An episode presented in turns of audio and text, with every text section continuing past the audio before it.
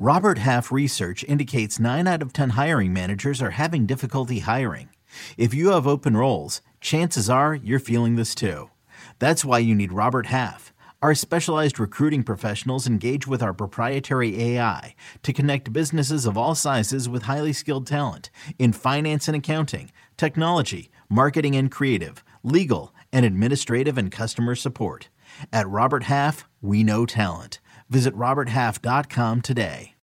When you need mealtime inspiration, it's worth shopping Kroger, where you'll find over 30,000 mouthwatering choices that excite your inner foodie. And no matter what tasty choice you make, you'll enjoy our everyday low prices, plus extra ways to save, like digital coupons worth over $600 each week. You can also save up to $1 off per gallon at the pump with fuel points. More savings and more inspiring flavors make shopping Kroger worth it every time. Kroger, fresh for everyone. Fuel restrictions apply.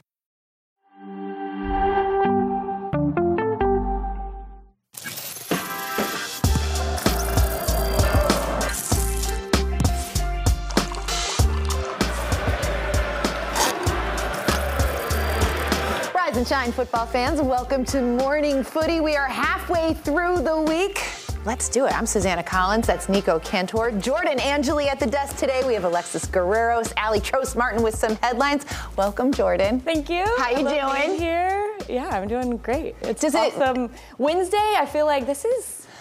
You know, I help you guys. I reset you halfway through the week. Yes. You get going. Readjust the energy. Yes. Mm-hmm. So you're welcome, everybody. Yeah. Can I say something? Yes. I like it. The women constantly crush the outfits. And I feel you, Nico. I just feel like women's fashion is much more cooler than men's fashion. Well, I feel like there's more variation. Yeah. You know, because Jordan, we walked in this morning, and she was like, we could not be on more different planes in terms of the fashion spec. I'm going very sporty spice today. Yeah. And you are, what is that? That's a Diane? A Diane von Furstenberg? It is. Classic. Is that the lady who invented the rap? Super polished. The rap. Wow. I mean, let's just give it up for him. It's an early clap. One of the main investors in the High Line in New York City as well. Wow. Thank you, Dr. I felt Fostenberg. Like, is it fall yet? I don't know. This dress is. We're straddling. I'm wearing a jean jacket, and you're wearing a jacket. Also, because it's negative 25 degrees in this studio. Yeah, so. We'll see how I feel in. Yeah, but thank you, that was so nice. Yes, I think you guys kill it. I love this. This is very, do you know what? It's very... I feel like it's very nautical. Northeast and nautical. Yes, you know, and we're on the water. Our studio is on the water. Very topsiders. Yeah. He actually came here on his boat this morning. I feel like the guy in SNL that does the skit about the boat, that he owns a boat. I'm thinking about that, I'm learning. I'm growing into the Northeast vibe. I feel like the Miami's still there. That's not going anywhere. Yeah. But always a little callback to Miami. Yeah. My tight pants are callback to Miami. Did you go out on boats in Miami a lot? Yeah. Yes. Yeah. I can't believe you even had to ask that question. You've met him before. Of course he's got boat culture is different. And it's all year round. And as soon you gotta get a friend that has a boat or something. We didn't have a boat. That's like I have been searching for a friend with a boat since I've been in the Northeast. I'm like, when? How do I find a friend with a boat? I think I found. If somebody was like, you want to go on a boat, I'd be like, I'm bringing an AirTag. Because I don't trust you. You know what I mean? No. I'm sending my location to my family about you at all. Every few minutes. Not at all. Wow. All right, guys. Let's get into some soccer, shall we? The big game yesterday, the U.S. taking on Oman in an international friendly at Allianz Field in St. Paul, Minnesota. Let's get to the highlights from last night. And we wanted this. We willed it into existence, Alexis, I feel like. Absolutely. We asked Folarin Balogun, does he need to show up? Is it too early? Who cares? He showed up in the 13th minute, pokes it in. Not necessarily a poacher's goal. I think Weston McKennie really is what shined there. And then you've got Brenden Aaronson, set a free kick directly into the wall, but they parted like the Red Sea, and boom, goal goes in. Shouts to Brenden Aaronson, came in. And Ricardo Pepi, once again, 6 goals, 6 appearances. He comes off the bench. He's a bucket. That goal was so magnificent. Love to see it. It was so good. Love to see it. So the U.S. posts another shutout. They're now unbeaten, I think, in their last 13 matches. We talked yesterday about wanting to see some changes from Berhalter in that starting 11, and we got it, Jordan. Mm-hmm. We saw Miles Robinson in the back. We saw Kristoffer Lund. We saw Malik Tillman. What did you think of those adjustments and how it affected the way they played? I think the adjustments were good. I thought just overall the U.S. looked a lot more on the front foot, more aggressive in their presence and the way that they started the game. I thought Lund specifically and Tillman were really good. I liked Tillman in the midfield. I felt like he was finding the right pockets of space. He was getting on the ball when he needed to help progress. He would win some really good tackles. So I know that that's a crowded area to try to work your way into. But I thought he held his own and looked really good. Granted, the competition, I think, is not going to ask as much out of you, but he had 91% passing, 5 recoveries, really looked good in that space.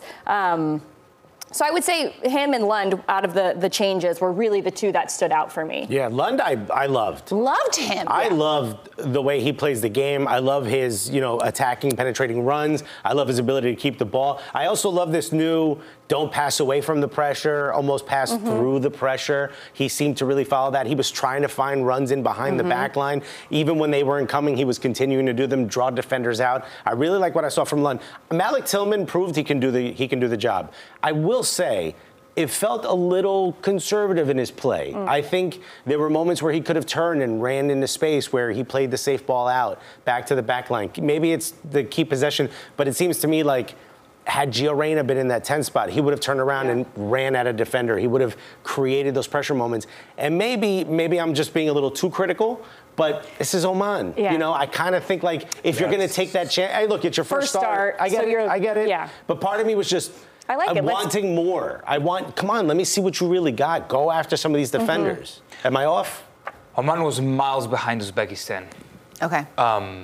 And we take it as a victory against Oman in a friendly where you can practice patterns of play, where you can try to solidify your idea. I think we saw a little bit more of that collectively. There were some passing triangles that were put together that was really well done in space, in traffic, like you said, Alexis. There was a lot of combinations. Malik Tillman was kind of like the nucleus between a lot of that buildup. He was even dropping deep, to start new points of attack. Weston McKennie was constantly looking for that switch, and it was on every time. But at the end of the day, it's a win against a much inferior opponent, and you move on. Oman was very limited. They rarely attacked. Lund was great in the first half, and then I think he got tired in the second half. He died out. He didn't have so much projection going forward. And I don't know what else to take out of this. It's a game. I didn't even look at their FIFA ranking. It's just it's one under Uzbekistan. I think it's 74, is it really? 75, But Uzbekistan was miles better than Oman. They drew with Mexico. They drew with Mexico. I mean, it is what it is. When you watch that, I think Weston McKennie stood out to me. He was the player of the match by far. I mean, there is a maturity level that he has reached on the pitch that I didn't see previous. There is a leadership component. There is a will the team forward component that is absolutely incredible. That you're seeing this player flourish into their prime. Reportedly, Allegri has a new plan for Weston McKennie. Wants to make him more part of the team, in particular because of how he's performed. Again, these are reports; these are just rumors. But because of how he's performed with the U.S. Men's National Team, you said switching sides. This dude was sending those balls on a dime in the final third. Again, it's against Oman, but this is why I say Malik Tillman, get in there and do the same. Show me something. You can't all be the same player. I'm not asking you to do the same thing, but show me that aggressiveness. Show me that creativity. I don't remember when we were talking about this. Maybe in the March window, you can't ride the highs so high in games when the opponent is such a low caliber. Weston McKennie should shine against this type of opponent. Pulisic should shine against this type of opponent. And it's great to see. There's a bigger test coming up in Germany. Yes. In Ghana, where Berhalter's really going to be tested, where Gio Reyna might be fit again, where you're going to have to see patterns of play elevated. Charlie alluded to it yesterday. I think it's difficult for these guys to switch that chip and to really come out motivated. Imagine and play as if there were points on the line against a team that you know you're going to beat in a half-empty stadium in Minnesota where they couldn't even get a full crowd.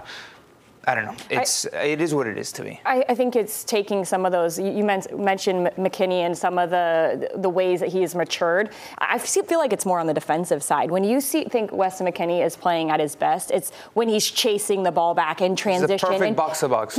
But the consistency of doing that every single game. Can you do that against Oman, but also against Germany, and win the ball back in those situations? Can they try to stay on the same side and play through the pressure when you're playing against Germany, who's going to be more structured when the pressure is higher up the field, which the first half and the second half were very different when it comes to how the U.S. played because of the different pressure. It was more of a transitional game. So, yeah, you pick and choose. But I think that there were some good performances in this one, especially, you know, that's what you want to see. And you expect to see that out of McKennie. There's good moments. There's good patterns of play. Yeah. This is to just oil the machine. Yes. This is an appetizer. An amuse-bouche, if you will. What? No, you don't know what an amuse-bouche is? It's like the little tiny thing that they bring out at a fancy restaurant. To open your palate. Yes. Yes. What's it called? An amuse-bouche. Activate the taste buds. Yeah, usually involving a lot of acid. Yes. Kind of cleanses it. Yeah. Okay, so if you're Greg Berhalter and you're looking ahead to your upcoming matches against Germany and Ghana, and what are the big takeaways for him from these two matches? I mean, are there guys that you think have put themselves in a good position? I think Lund deserves another shot. Look? Yeah, I think I want to see more. Serginho Dest, to me, proves that he can play on that side, proves that he's, we've seen him go forward. I like his ability to get back. And to me, Weston McKennie, I know Berhalter seemingly was trying to get him a bit more central. I think he's also proved to me that maybe we should give him a shot to not have to float around as much and play a bit more central. How about Ricardo Pepi? Him coming in and scoring goals every single... Let me put on my tinfoil hat. I liked what he did in that second half. He held up the ball. There was one time he tracked back, slid, tackled the ball, and created an attack from the defensive work that he did. I don't think he's starting the next game, but I think he continues to say, hey, I am going to get minutes in every game no matter what. It's great to have competition, and if Balogun isn't working in that moment, you have Pepi to come on, who's very hungry, you could see, but I think Berhalter has his 11. If he were to play a game for points against a high-caliber opponent, I think we know the lineup, right? You think it's Pepi or Balogun? No. Turner, Dest, Richards Ream or Robinson Ream? I like McKenzie, but fine. Ream, we don't know a center back. Ream Robinson is probably Anthony Jedi Robinson on the left. Then we got Musa McKennie, Gio. Tyler Adams. We don't know Tyler Adams if he's healthy. We'll see how, but it's between those four. It's Gio, Pulisic. And then the ones up top, Pulisic, Weah, Balogun. It is Balogun. I love that. Right now, it seems like Berhalter likes Balogun. I think his ideal 11, we are the closest to it. How does that make you feel, that starting 11? Great. He has his 11. Positive? Yeah, of course. It's great to see. On a high. Yes. I like it. All right. We're going to have an identity. We know who we are. And we couldn't say that for a while. After the Uzbekistan game, I didn't know, but the 11 is there. I highly recommend you all follow Nico on social media during matches because it is an emotional journey. It's his therapy session. It's really fun. It's on the computer. All right, we're going to take a break. Ali Trost-Martin will be back with some headlines when we return. Don't go anywhere. Paramount Plus and the National Park Foundation present A Mountain of Zen. Are you still listening? Good. Take a deep breath. You needed a break. This Earth Week, you can live stream 7 national parks for 7 days on Paramount Plus. So, yes, you can literally stream a stream. Paramount Plus, official streaming partner of the National Park Foundation. Welcome back. Well, this Thursday at 7 p.m. right here on the Galazzo Network, you can watch 5 straight Messi matches from Champions League. It's called Messi Conquers Europe. It's a whole lot of messy. It is. Well, he conquered Europe. You got to talk about it. Five consecutive matches. So would you watch that, Nico? I would. And you know what? I think Messi needed one more Champions League title. Needed? He might get the CONCACAF Champions League. There it is. Yeah. Becoming the GOAT. He didn't need anything. I think one more Champions League title would have definitely helped.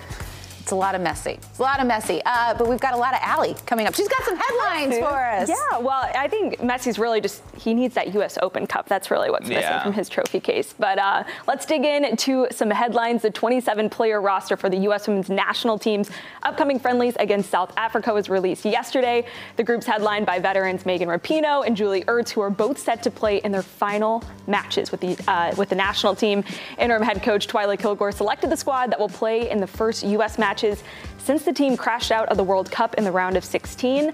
Forwards Mia Fischel and Jaden Shaw are among newcomers included, along with World Cup snubs Sam Coffey and Ashley Hatch.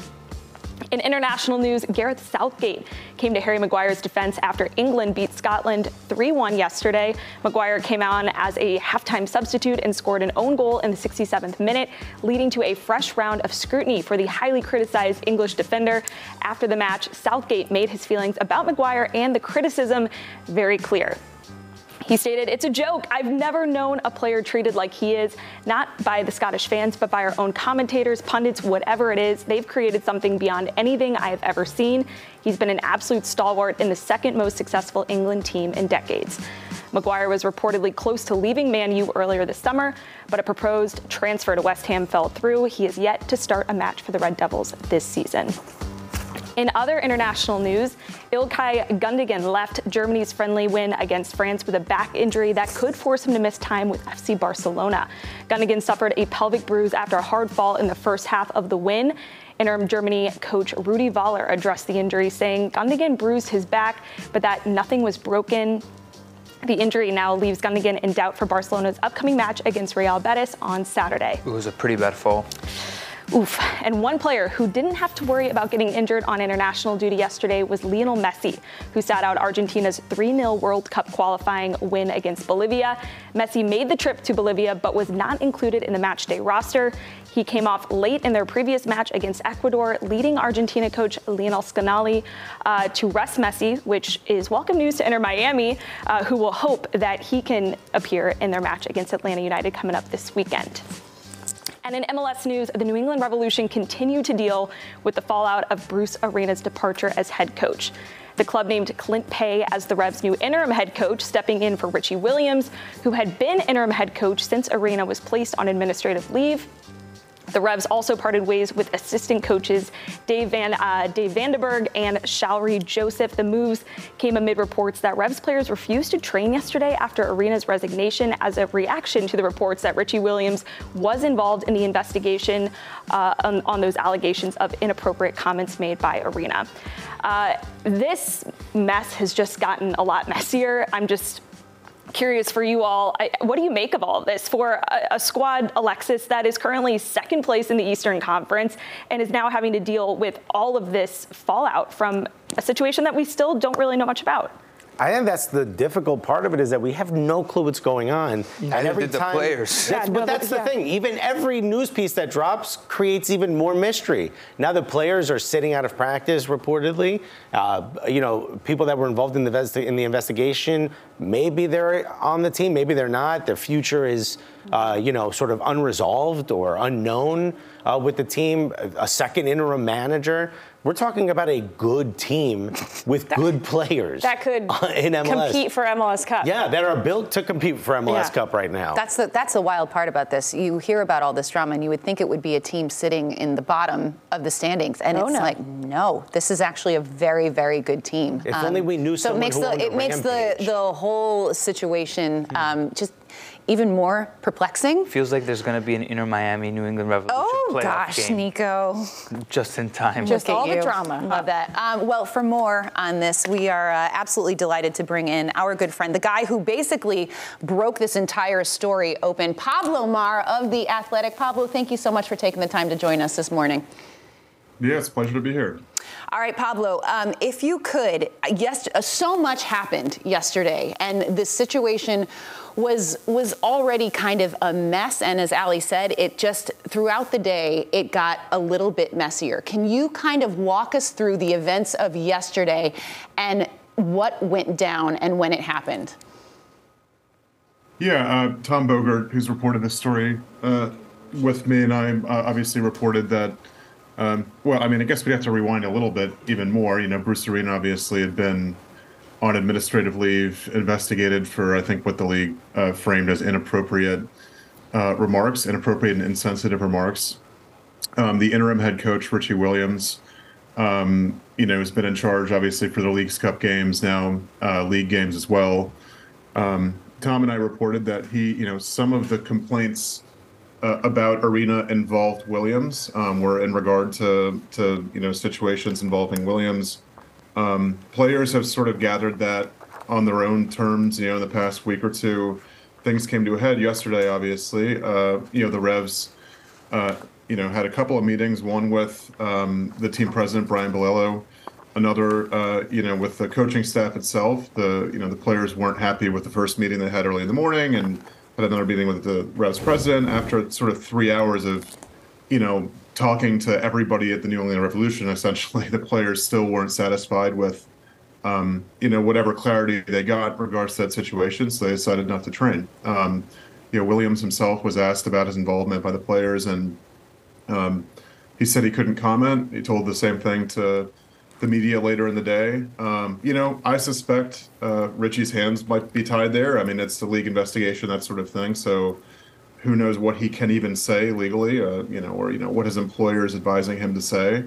But, you know, the bottom line is you ended up with a situation where, you know, it's just entirely untenable. You have players refusing to take the training pitch and an embattled coach. Obviously, something had to happen. Pablo, so is it true that the players were really in the dark? That's the perception that we get, because they've not only New England Revolution, but the league has really kept the nature of the insensitive remarks by Bruce Arena really, really under wraps.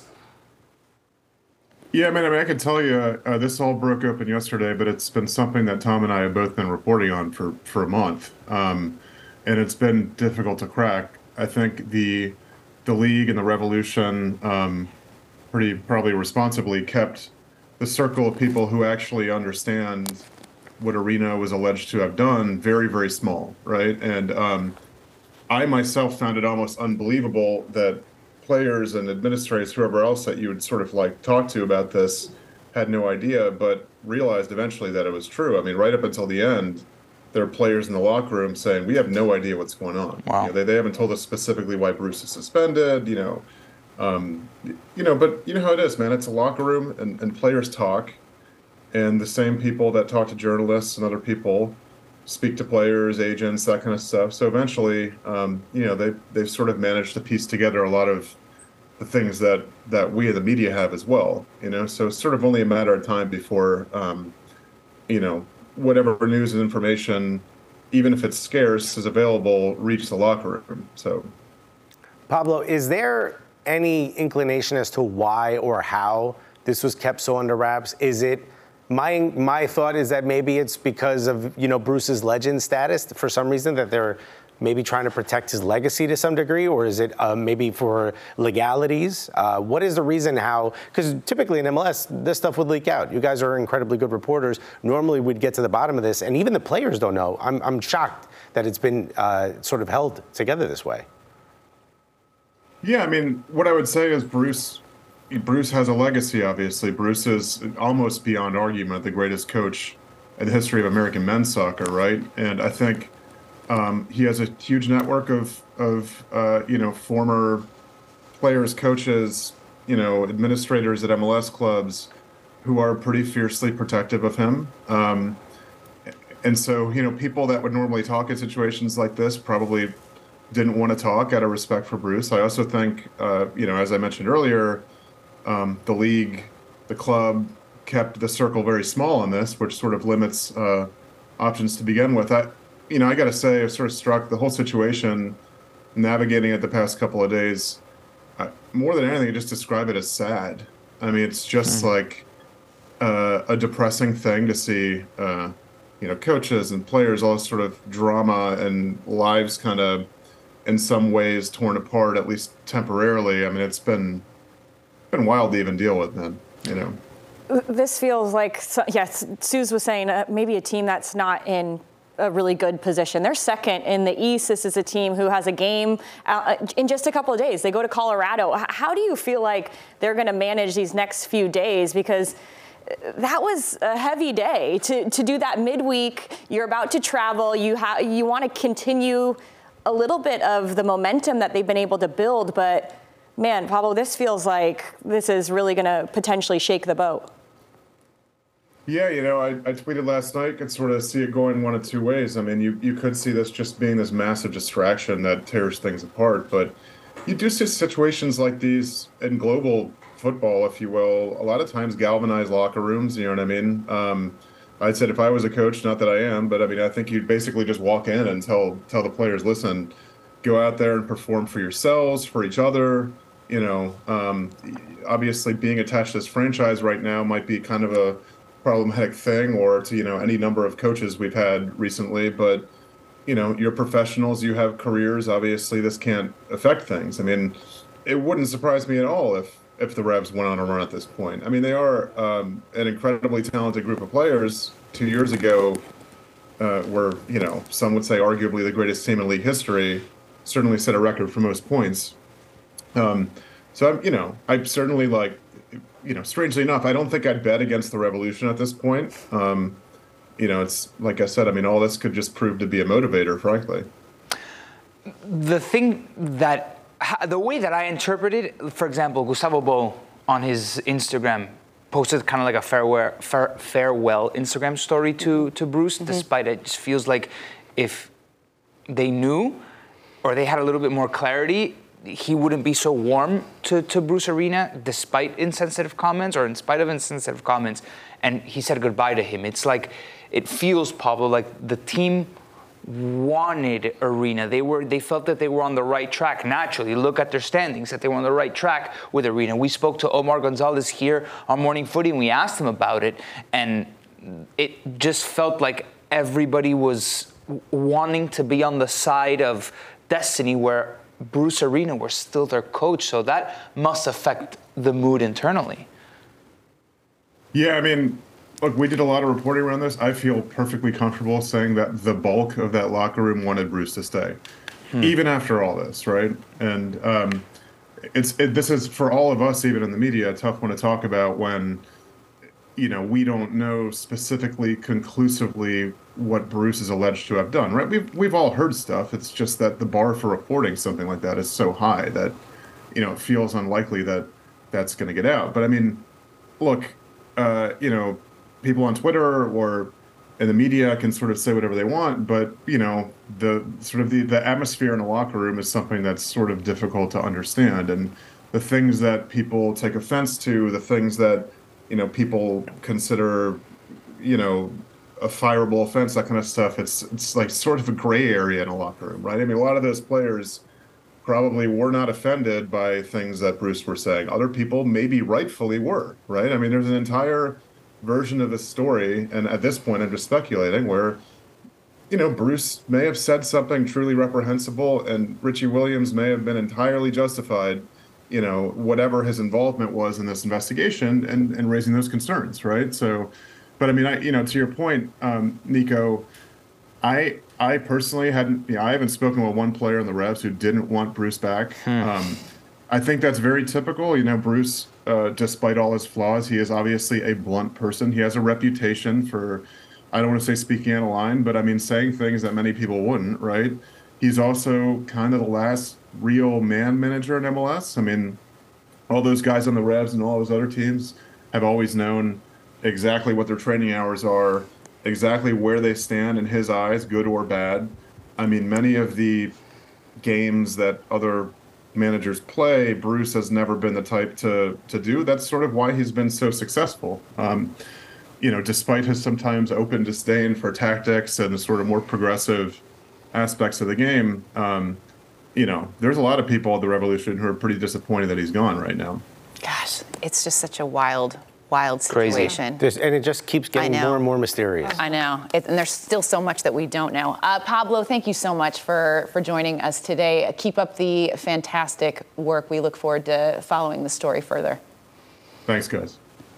All right, guys, we are going to take a break. We are going to chat some Euro 2024 qualifiers on the other side. Stick around. We'll be right back.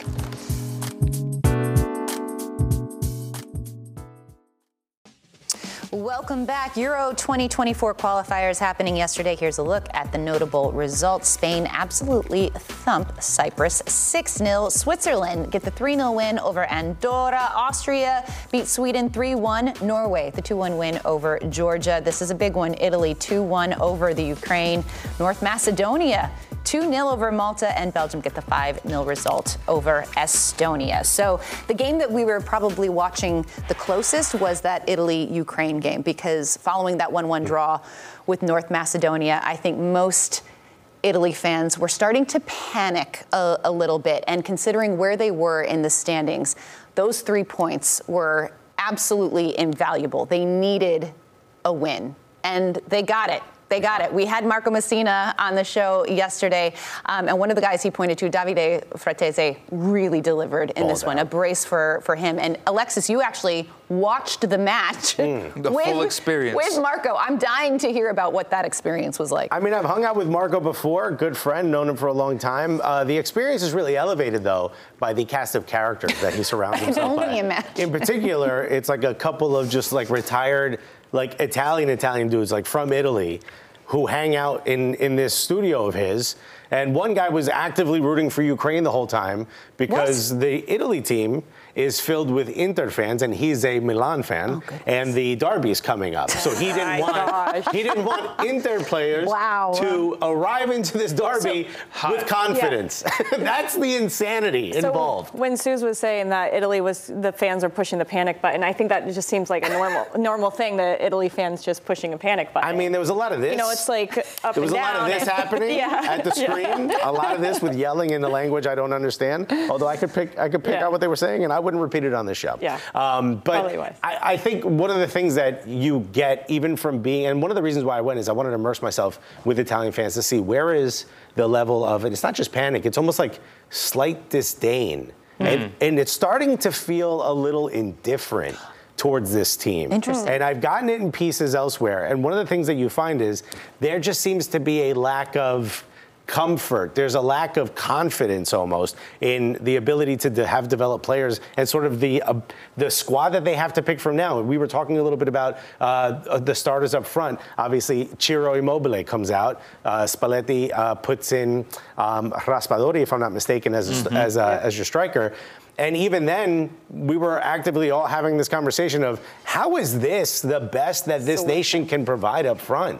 How is this a nation that you said yourself the other day has a rich footballing history? Man. One of the powerhouses. 2006 and one of the guys World Cup. They have, the backup, is an Argentinian, dude.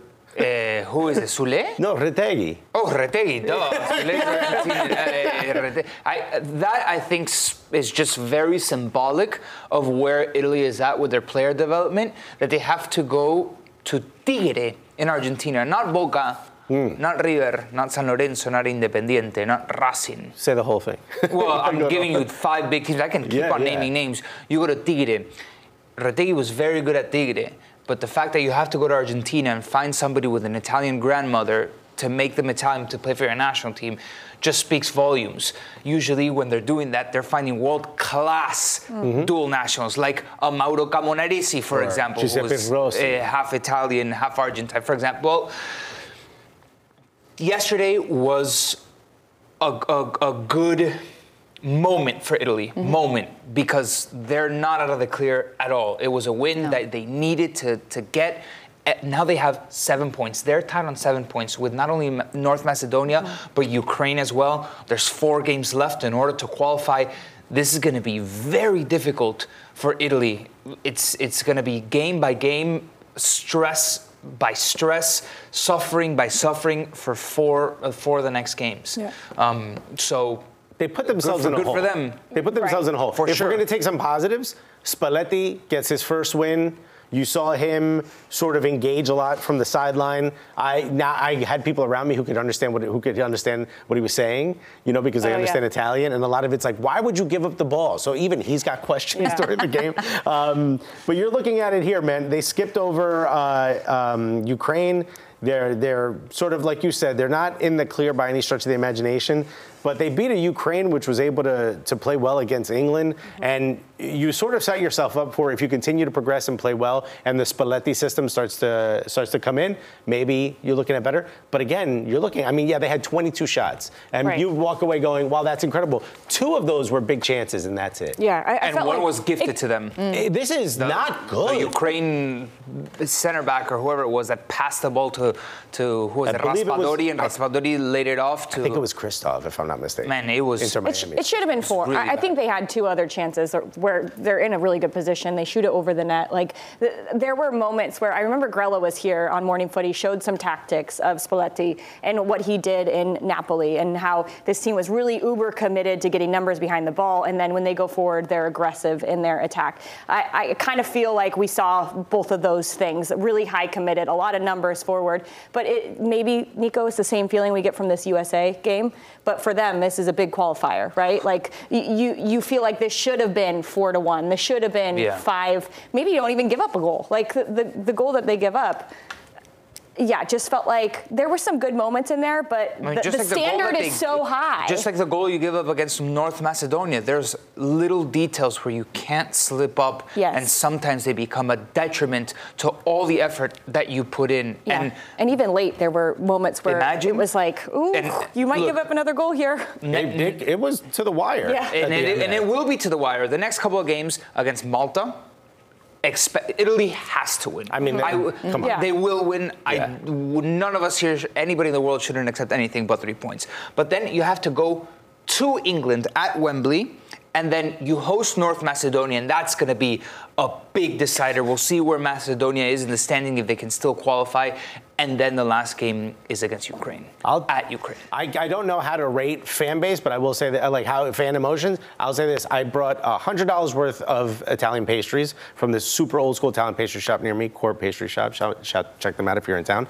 Bunch of cannolis, bunch of stuff. In the beginning, everyone was like, oh, cannolis, oh, look at this, thank you so much. At the end of the game, they're like, give me another cannoli. Like, they were very upset. They still weren't happy, even with the win. You know, it was like very angry eating of beautiful pastries. You know what I mean? Right. And that just goes to show a win, a needed win, and there's still a lot of questions about this team. It was, nothing's guaranteed for this Italy team at all, but that was a massive, massive 3 points for them. All right, we're going to take a break. We're going to chat some CONCACAF Nations League when we return. We'll be right back.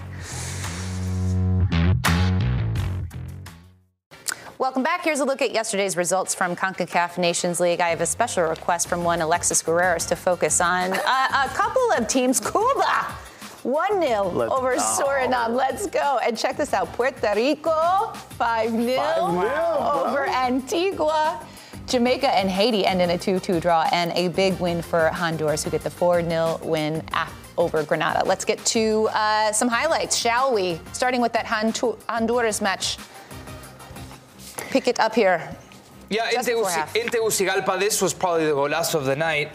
Luis Palma assists Edwin Rodriguez that pulls out a bicycle kick out of seemingly nowhere. Set himself up. Does he get an assist for it, too? He should. Good point. And then we were talking about how important Choco Lozano needed to be for Honduras in the box. Clinical, finishes it off. When there were so many doubts about Honduras, they came up with a really big win, 4-0. This is Luis Palma as well, assist by Choco Lozano, and into the back of the net. Honduras, after losing the first game to Jamaica, they get 3 points and are in good standing for the next window. Big win. Okay, let's move it over to that Jamaica-Haiti match. 11 minutes in, just dominating here.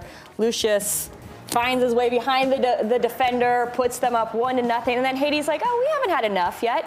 Can he do it again? Did it again within 3 minutes, but Jamaica had an answer. It took him a while, and a little help from the defender there, an own goal. But this is the difference maker here. A shot on goal ends up hitting off the hand right there, the outstretched arm. That's a pen, guys. Reed steps up, converts. 2-2. What a comeback from Jamaica. I know. Yeah, I know. Were you surprised at how they started this match? Remember? Or the way Haiti started this match? Yesterday, what was the bigger I asked Charlie surprise? If there was any world, do we see any world in which Haiti gets a result against Jamaica? And he thought there was a possibility. I didn't. I thought Jamaica was going to be too strong for Haiti, but hey, look. Yeah, completely surprised. Both of the Jamaica goals were gifted. Two Jamaica goals. One was an own goal. By a Haiti penalty. It's an own goal, and the other one is a penalty with an outstretched arm. I mean, Haiti had a shot. If they would have kept it tight, if they would have played a little bit better defensively, that could have been theirs. And that's typically their go-to, right? Mm-hmm. I think getting two early goals, you're thinking, oh, Haiti came out to play. Can they just hold this lead? Now Jamaica with the majority of the possession, but only created three big chances. And as you said, two of those, both the goals are not that they created something masterful. It's an own goal and a pen. So things to look at there for Jamaica. Because I mean, good for the comeback. You have the mentality to come back. 100%. And all those things. But the way you're thinking, how do we start this game better? Because that is not what you were thinking was going to happen with Jamaica at home. Not at all, and they came out early. But in the way that we have spoken about Jamaica is that they are the clear front runners in this group. In fact, let's take a look at the standings for League A Group B. And this is how it's all shaping up right now. Jamaica, Cuba with 4 points, Honduras, Haiti, Suriname, and Grenada. So essentially Jamaica and Honduras has control of their own destiny. I'm talking about you look at these teams and you mentioned the bigger standing teams, which are Jamaica and Honduras. Honduras plays Cuba back-to-back. They play each other twice in the Nations League, which is a little bit strange, but if Honduras, they win and they draw, if they don't lose essentially to Cuba, you expect that to happen. You would expect Honduras to win. You expect it to happen. The games are much more difficult when they're on the field versus how we talk about them. No. Right? And what we've seen in this group is anything could possibly happen in this group. And so Jamaica has it pretty easy. I'm pretty sure they played Grenada once, and I'm not too sure who's the other team, but I think it would be catastrophic if Jamaica and Honduras don't make it out, especially for CONCACAF. Yeah. At the end of the day, you want the big teams in CONCACAF to be representing the region. Yeah, but Nations League is about building, some of these smaller nations, getting an opportunity to start to build and get better, as opposed to just having random friendlies, get an opportunity to be a bit more competitive and build the football, culture within some of these nations. So I think this would be huge for Cuba if they were to make it through. And I'm pulling for you guys. Sounds like it. Shocker. We just got it. Now we got to. Our plan is intact for the British Virgin Islands to make it to League A. You did double finger cross there. Yeah. As you said that. Yeah. No, it's like you were wishing it as you were saying it. We want to take morning foodie to the Caribbean. Well, is it on a Wednesday? Because I'll be there. Let's just take the show to the next Turks and Caicos match. That's exactly what I'm talking about. Why would we not? For Nations League, remember when the U.S. played? Was it Cuba? When I was working for Univision, Cuba didn't have a FIFA-regulated field, so they took the game to the Cayman Islands. And I went with Michele Marcelo Balboa for a Nations League game to the Cayman Islands. I was being paid to go to work to the Cayman Islands, and we were the only press at the game. The U.S. ended up winning. Oh, my goodness. Let's try to find the press conference. It was me and Berhalter, just us two, doing the press conference. Intimate conversation. Because everyone was at the pool bar. It was the most, I was really trying not to laugh. Best work trip you've ever had? Best work trip I've ever had. And Berhalter was trying not to laugh because it was just, I had to be there asking questions. It was one-on-one. Oh, we've got to find this. Oh, come on, producers, you guys can find anything. We got you in an inflatable outfit bouncing off your neck. We've got to find this. We've got to find that. That sounds amazing. We both kept it together. Very professional. Wow, super jelly about that one. We're going to take a break. We are going to chat some CONMEBOL World Cup qualifiers when we come back.